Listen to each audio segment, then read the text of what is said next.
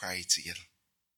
Father God, as we consider this part of your word in Matthew 22, we pray, Lord God, that you might help us to understand it, me to preach it faithfully and clearly, and that you might help us to know how to respond.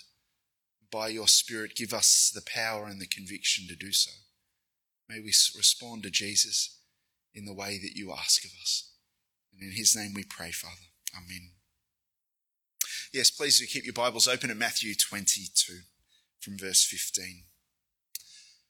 Ebenezer Scrooge in Charles Dickens' A Christmas Carol is the ultimate stingy person, isn't he?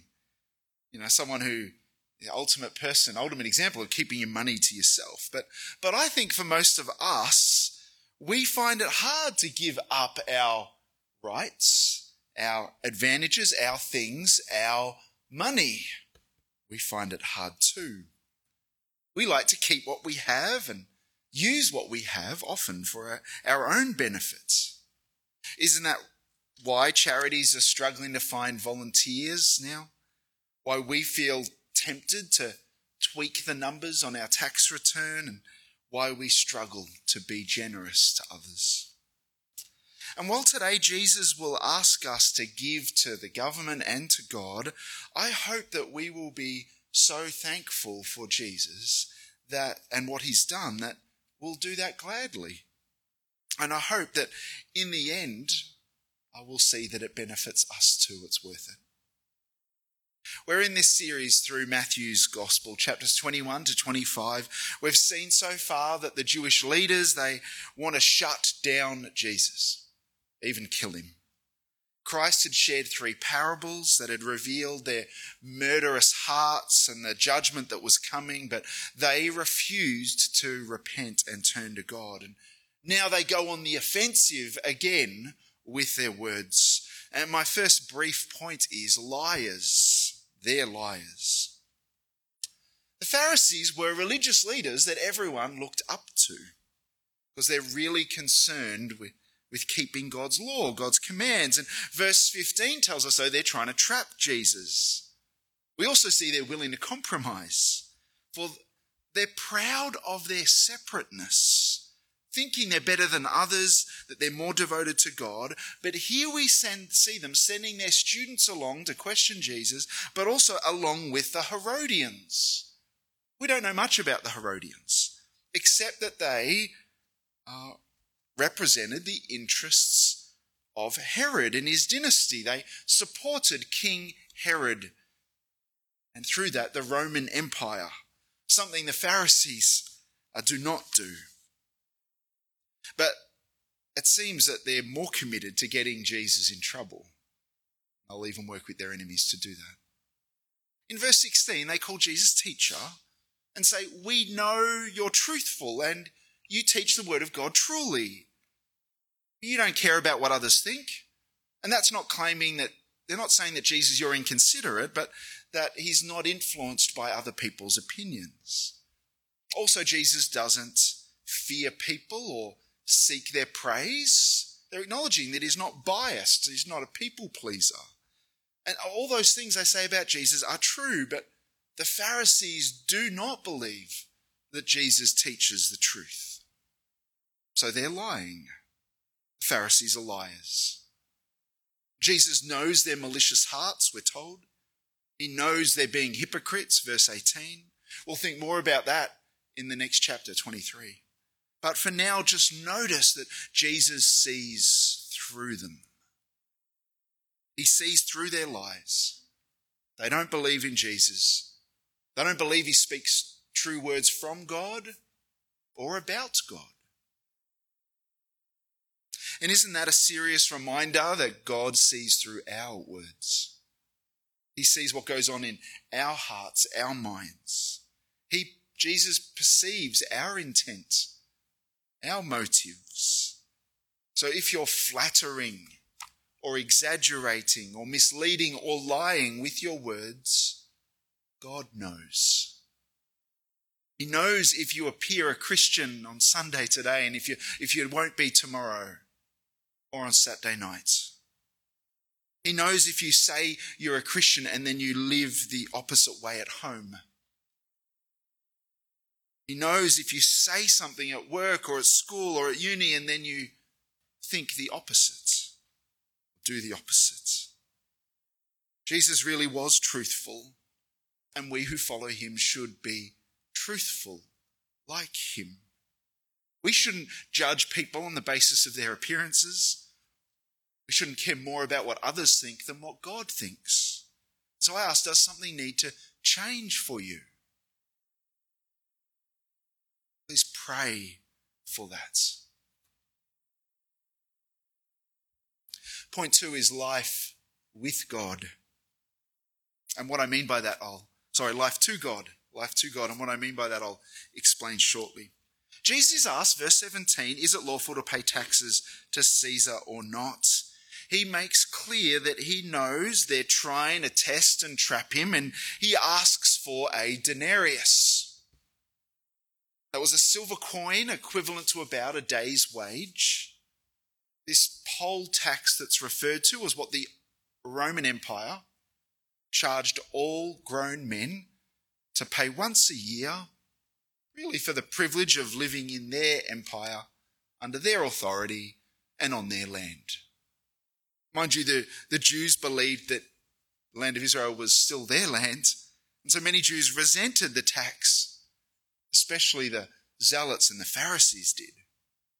In addition, the, the inscription on the coin said this Tiberius Caesar Augustus, son of divine Augustus. The coin asserted blasphemous words, Caesar's claim to be divine, and surely Jesus wouldn't support that.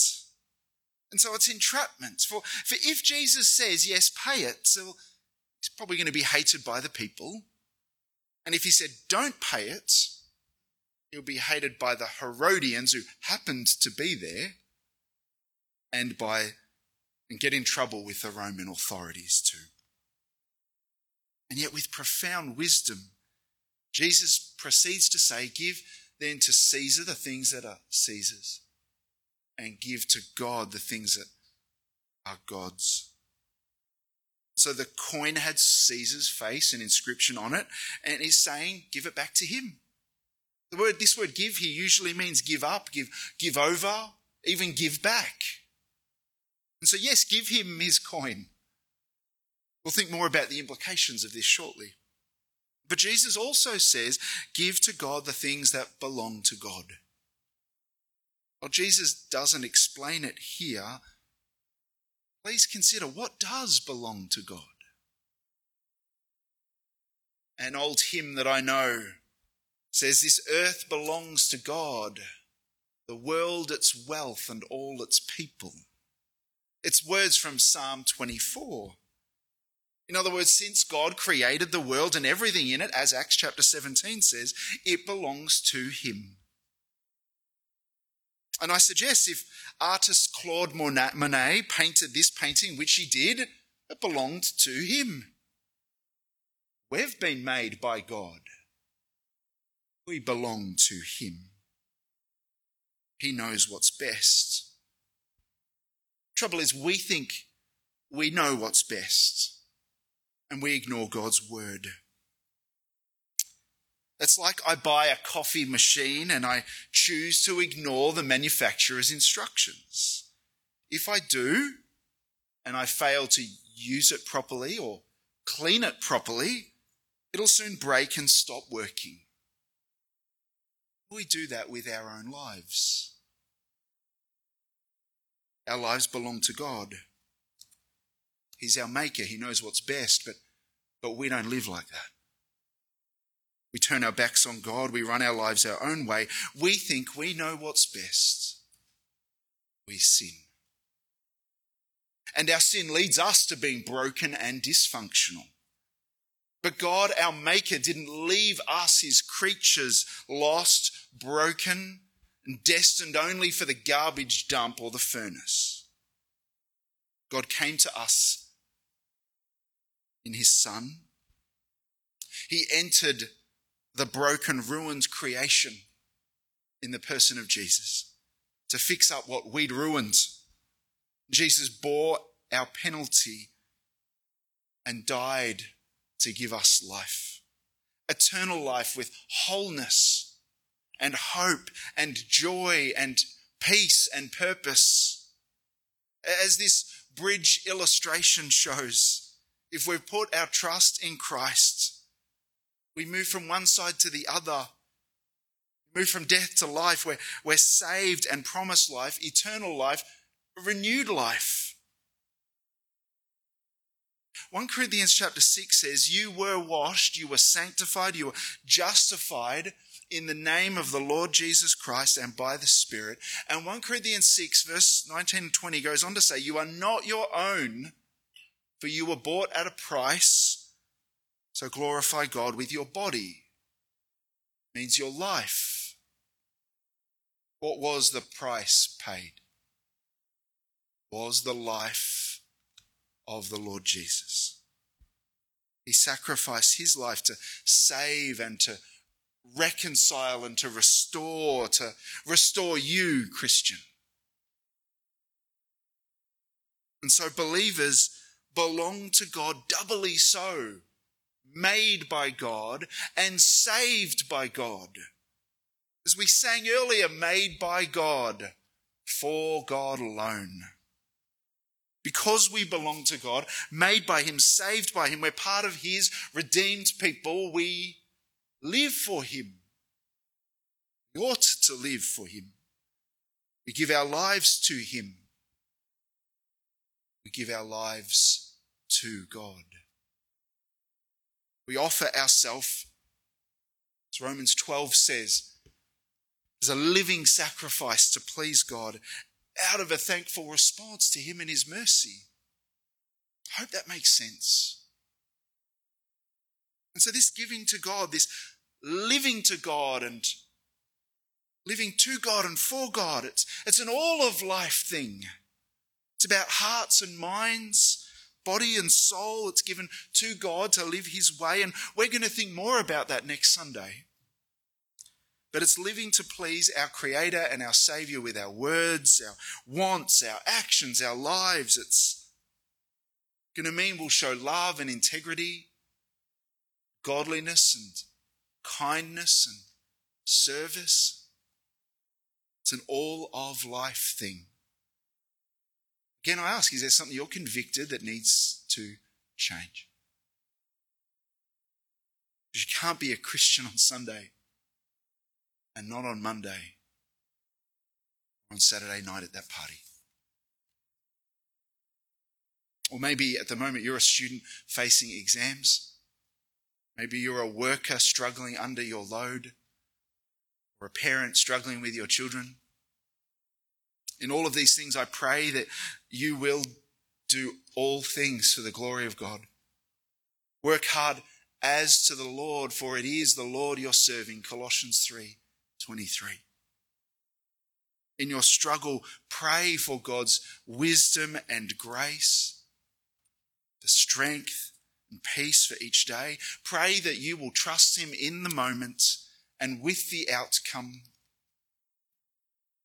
Pray you'll trust Him and not be anxious, and not be irritable or impatient or, or unkind with others around you.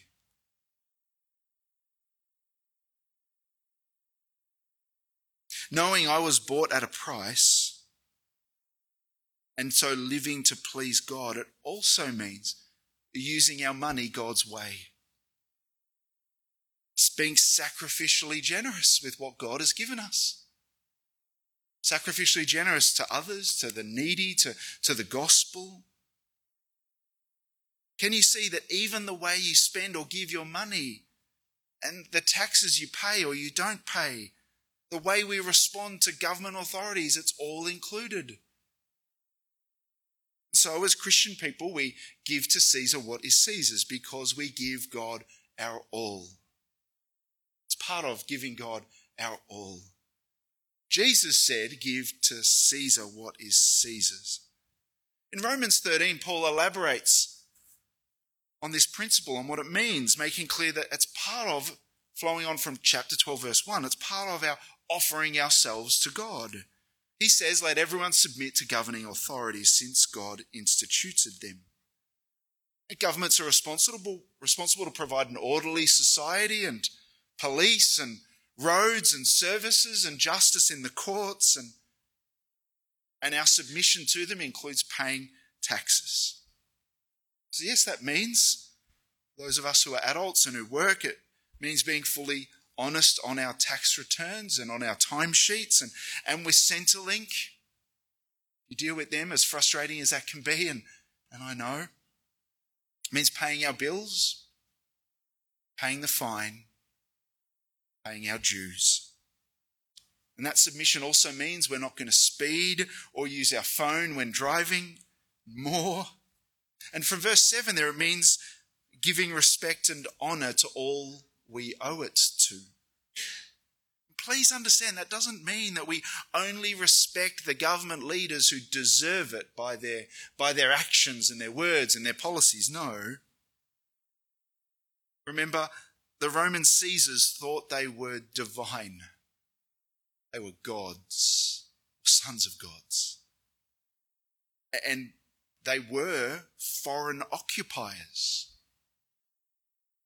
who, in time to come, would be persecuting Christians. And yes, they're not to be worshipped, but Jesus taught that tax was still to be owed to them. So we ought to respect and speak respectfully of our police, other authorities, and our members of parliament, even when they do wrong, we disagree, or even if, the, when, if and when the time comes, even while we're disobeying them because we're called to sin, we still do so respectfully. Remember, God bought you at a supremely high price blood of Jesus. So, does God want you to change anything? Your thinking, your behavior, to obey Him when it comes to government? The end of Romans chapter 11 says, of God. From him, through him, to him are all things. So God deserves the glory. He deserves to have us live for him, give our whole lives to him, doesn't he? Point three is life with God. Having amazed and silenced the Pharisees, the Sadducees now try. It's like there's a tag team happening. Many Sadducees were priests. They only accepted the authority of the first five books of the Bible, the books that Moses wrote. Verse 23 tells us they didn't believe in the resurrection. They believed your soul died with your body at death. Carl Sagan was a famous astronomer and cosmologist and a famous atheist of the last century. Before he died, he said, I would love to believe that when I die, I will live again. And that some thinking, feeling, remembering part of me will continue. But I know of nothing to suggest that it's more than just wishful thinking. Stephen Hawking, who's dead, regarded the brain as a computer and once said there is no heaven or afterlife for broken down computers. It's a fairy story for people afraid of the dark. They, like the Sadducees, maybe you, maybe many of your friends, believe when you die, that's it. You rot.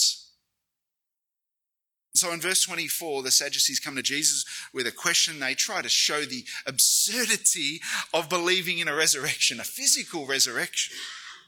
They begin by referring to Moses' teaching in Deuteronomy 25, which we read earlier.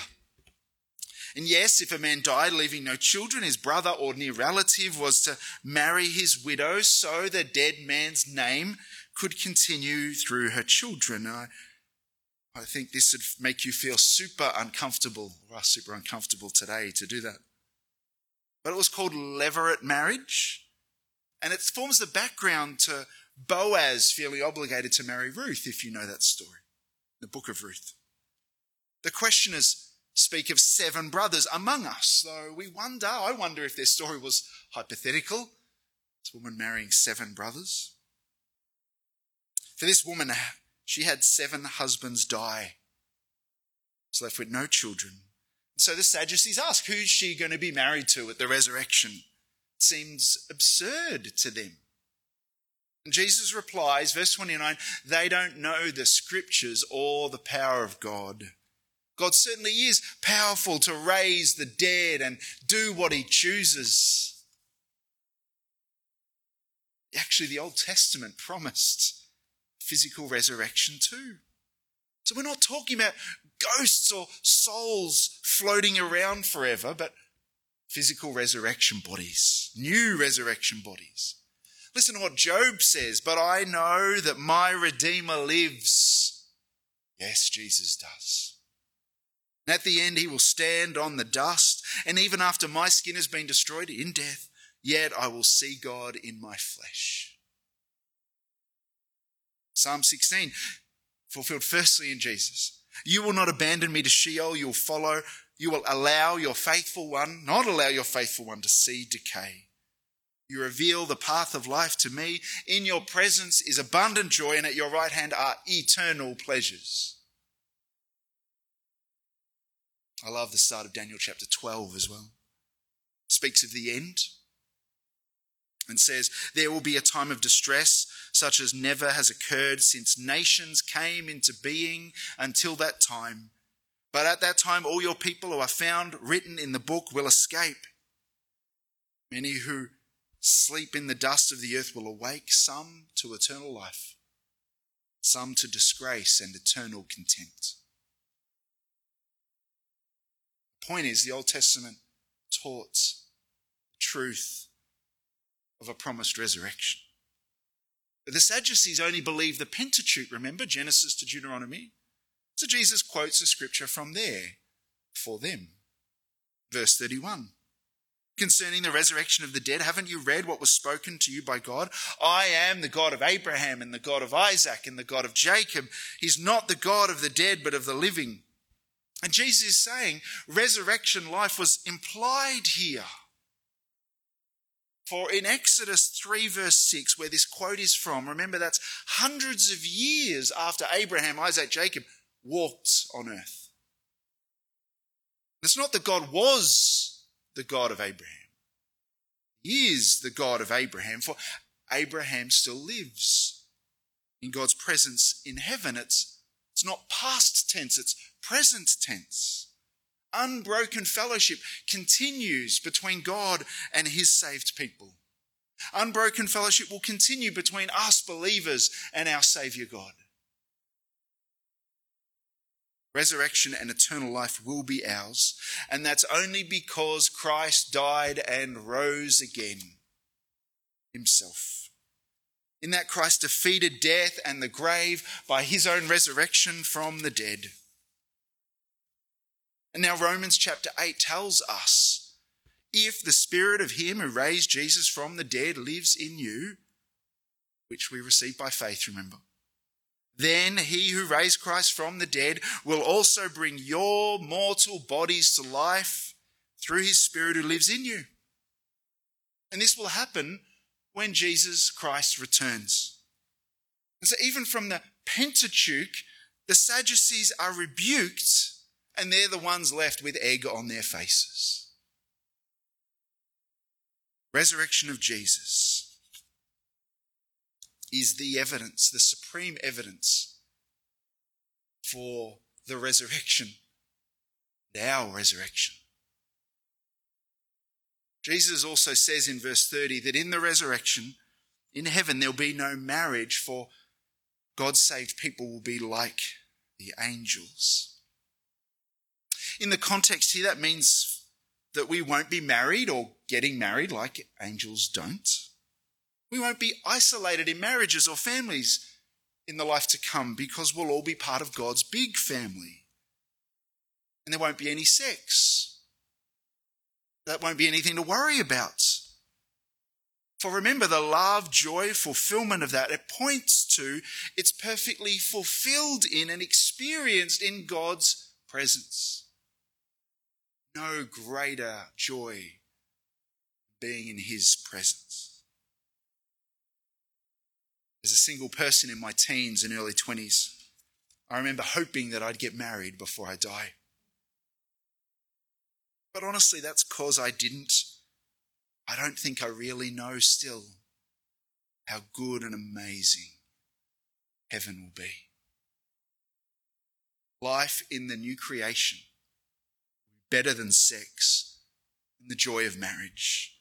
We won't want or desire that human marriage either. We won't need it, for then we will be united with the groom in God's joyous, exhilarating, exhilarating presence always. Maybe for you, you wonder about other things. Will there be ice cream in heaven? Or some other favorite thing that you're thinking of? I don't know. But if it's not going to be there, you won't miss it anyway. Because what you'll be experiencing will be better. Earthly marriage, earthly things will be like this old faded photograph compared to the high definition, bright megapixel colors of life in heaven. Point is, incomparably, indescribably better. As the band MercyMe sing, I can only imagine. Can only imagine. To be honest, brothers and sisters, I can't even really imagine. Not fully. What heaven will be like and the glory and joy of that. And please know our resurrection bodies will not be like some 80 year old resurrected, sorry, not resurrected, 80 year old resuscitated body. As if you're resuscitated and brought back to life in the same body. No, with, not with the same wrinkles and scars and stiffness and sickness. No. They will, Paul says in 1 Corinthians 15, he says that they will be, our bodies will be imperishable, immortal, glorious, powerful, spiritual. That's empowered by the Spirit. That is life with God. For all who've trusted in Jesus, that glorious resurrection is promised to us. Jesus' resurrection guarantees it. Life with God awaits. Jesus said in John chapter 6, My Father's will is that everyone who looks to the Son and believes in him will have eternal life, and I will raise them up on the last day. Four times in John chapter 6, Jesus says, If you believe in me, I will raise you up at the last day. So I ask, is your hope of resurrection life with God in heaven, is that hope sure? and certain. I think there is a growing sense of hopelessness among many people today, young and old. I mean, with floods, famines, with wars and droughts elsewhere in the world, with COVID and mental health struggles, with abuse and broken families, there's so much anxiety and despair. But for we who believe and rest in Jesus and have been saved by him, changes everything. We need to not forget that. This life is not all there is, and it will not last forever. In Jesus is a person in whom we can rest our hope. I was introduced to an elderly man this week at an aged care home. He'd lost his wife, he'd lost his strength. But his Christ centered faith and hope remained strong. And it inspired me to that too. Do you know anyone like that with strong faith and hope? that inspires. In whatever weakness or illness, whatever grief or suffering, trial or temptation you are facing at the moment, remind yourself of what's to come. Tell yourself the truth that you, through trust in Jesus, can look forward to going to be with the Lord, which is better by far. Look forward with hope and certainty and joyful expectation of receiving a new glorious resurrection body. What a great and sure hope that is for Christ's people. And now, while you wait for that resurrection life with God, knowing that you are not your own. You were bought at a price. You belong to your Maker. Live for God. Go and live for Him. Let's pray. Father in heaven, we thank you that we can know you through faith in your Son, been made by you, saved by you through the finished work, the death and resurrection of your Son, our Saviour. May we trust him more. Please grow our faith, our hope, and our commitment and desire to respond to you with love and devotion and our all. You're worthy, and you have promised us a glorious inheritance.